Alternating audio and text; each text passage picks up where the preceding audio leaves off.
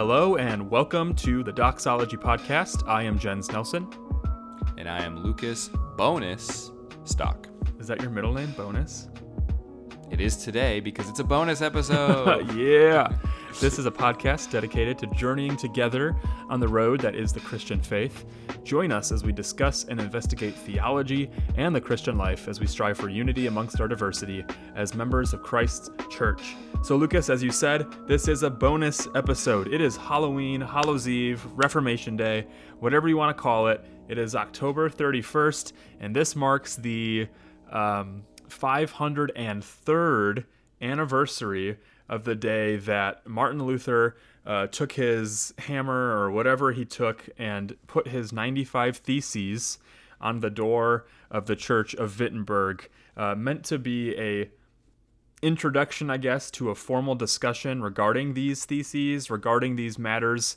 Uh, it more or less sparked a reformation. Uh, I don't know if you want to use the word revolution, um, but it, it, it was the spark, the shot heard around the world, so to speak, of this greater movement, this greater happening uh, uh in the 1500s where um, reformers, where church magistrates, where people began to gather and recognize that um, we're not going to follow in the the teachings of the Catholic Church any longer. And it, again, as we've said a thousand times, it, it was meant to be a reformation, not a again revolution in the sense that they're trying to create a whole new religion. Um, they were trying to reform what they thought was the true teachings of the church, of, of the apostles, of the early church fathers, um, and they wanted to correct the the various deviations. So, without any further ado, uh, without any with, all right, without any further ado, uh, we're going to read line by line the 95 Theses in honor, um, in celebration of what Martin Luther did 503 years ago. So, yep, and and slightly further ado, we haven't we haven't practiced, so there's probably going to be some words we stumble over, whatever. Um, and we're doing this to mark the Reformation because we are children of the Reformation, as that is probably clear. Um, we love the Catholic Orthodox faith, which is why, unfortunately, it needed to be reformed, and here we are today. So, now um, we will start.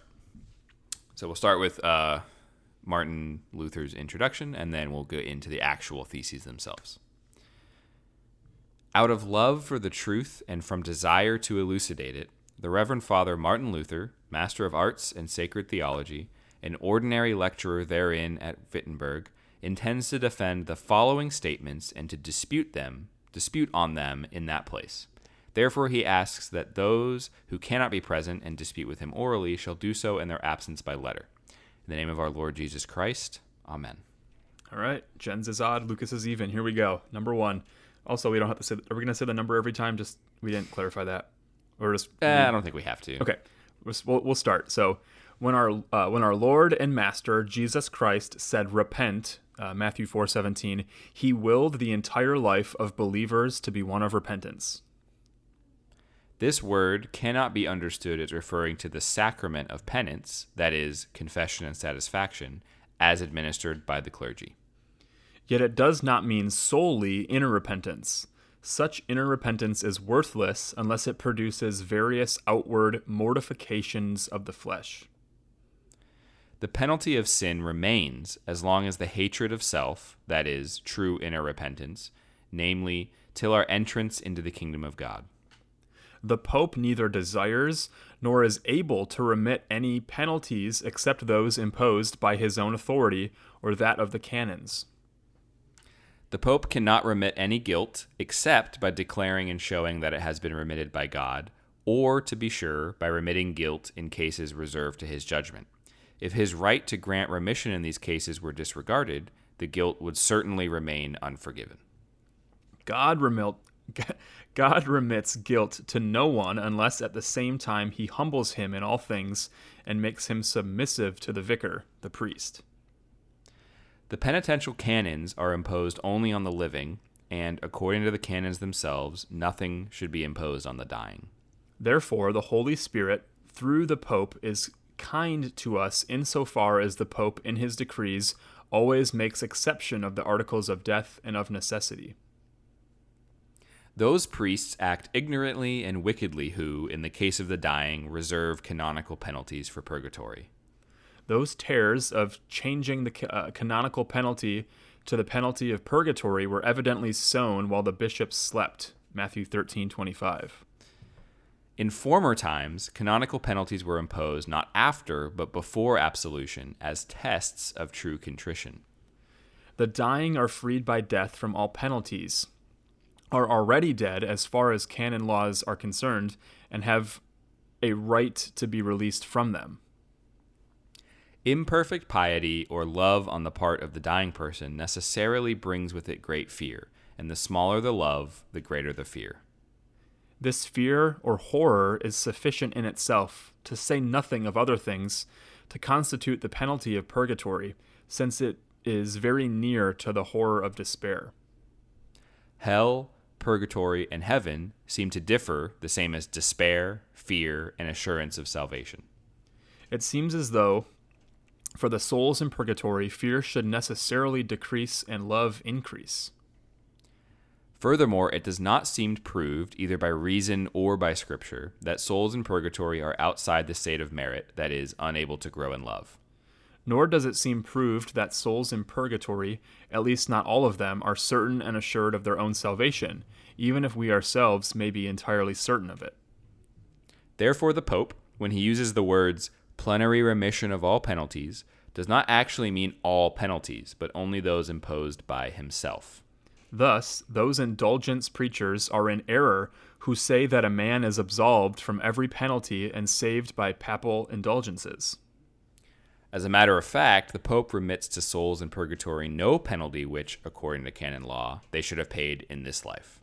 If remission of all penalties whatsoever could be granted by anyone at all, certainly it would be granted only by the most perfect, that is, to very few. For this reason, most people are necessarily deceived by that indiscriminate and high sounding promise of release from penalty.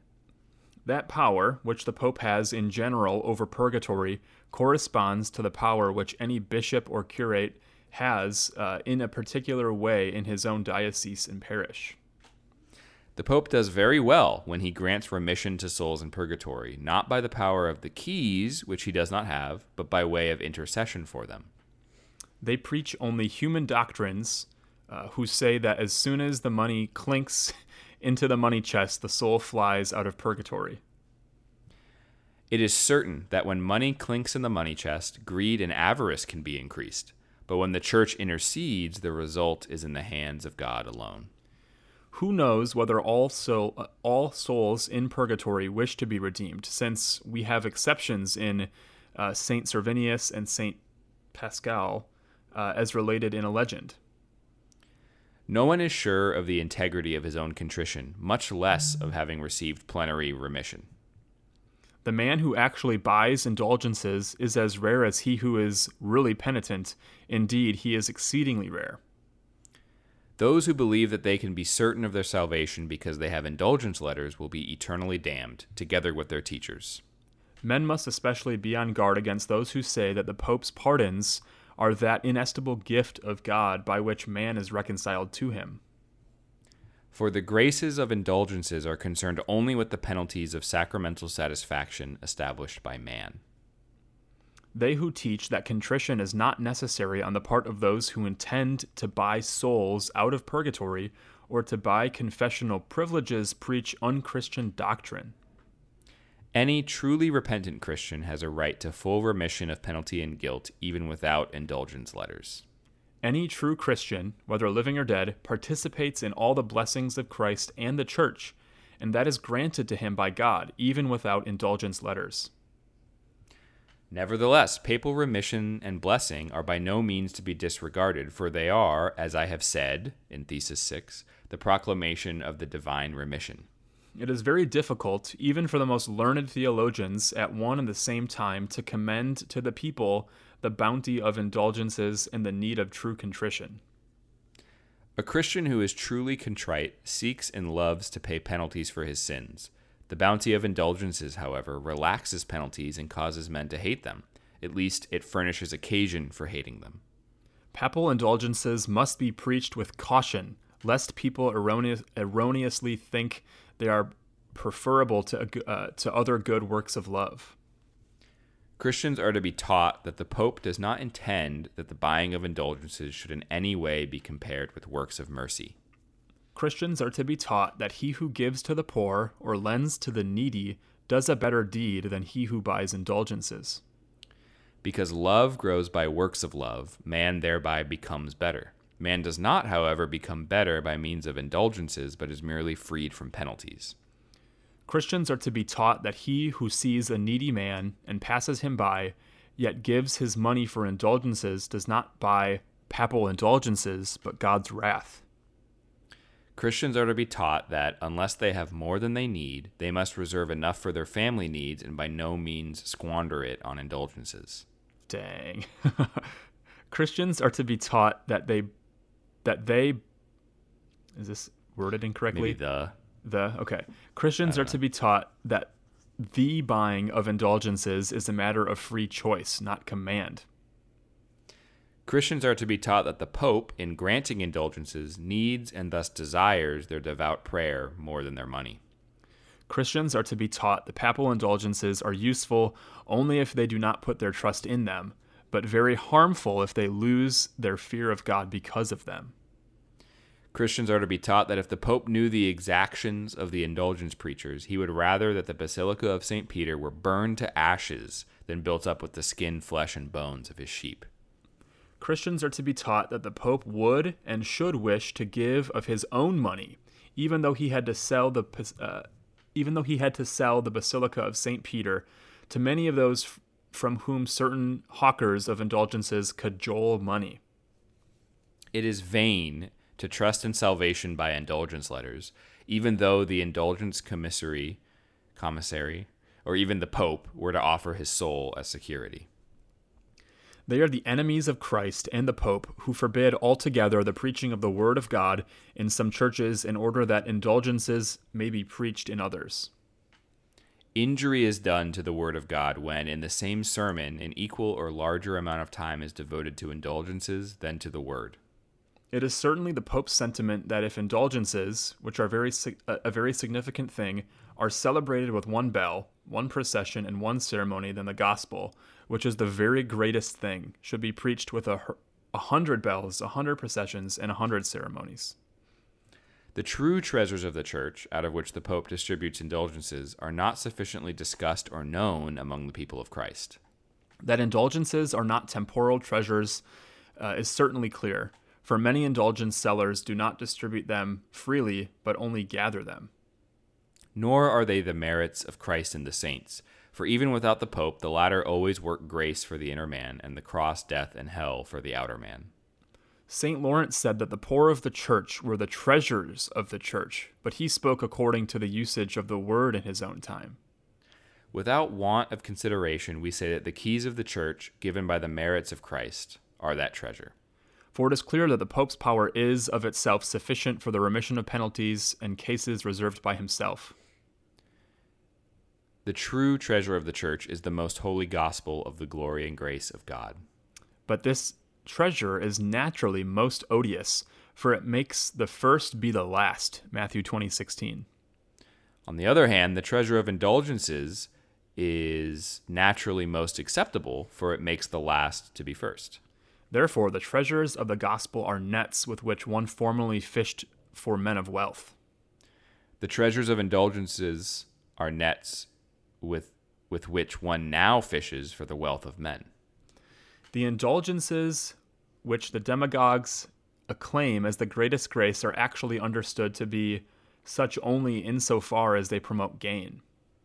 They are nevertheless, in truth, the most insignificant graces when compared with the grace of God and the piety of the cross. Bishops and curates are bound to admit the commissaries of papal indulgences with all, rever- uh, with all reverence. But they are much more bound to strain their eyes and ears lest these men preach their own dreams instead of what the Pope has commissioned. Let him who speaks against the truth concerning papal indulgences be anathema and accursed. But let him who guards against the lust and license of the indulgence preachers be blessed. just as the Pope justly thunders against those who, by any means whatever, contrive harm to the sale of indulgences.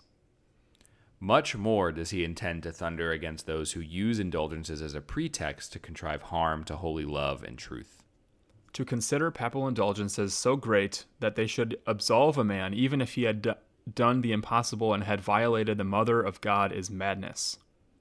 We say, on the contrary, that papal indulgences cannot remove the very least of venial sins as far as guilt is concerned. To say that even St. Peter, if he were now Pope, could not grant greater graces is blasphemy against St. Peter and the Pope. We say, on the contrary, that even the present Pope, or any Pope whatsoever, has greater graces at his disposal, that is, the gospel, spiritual powers, gifts of healing, etc., as it is written, 1 Corinthians 12.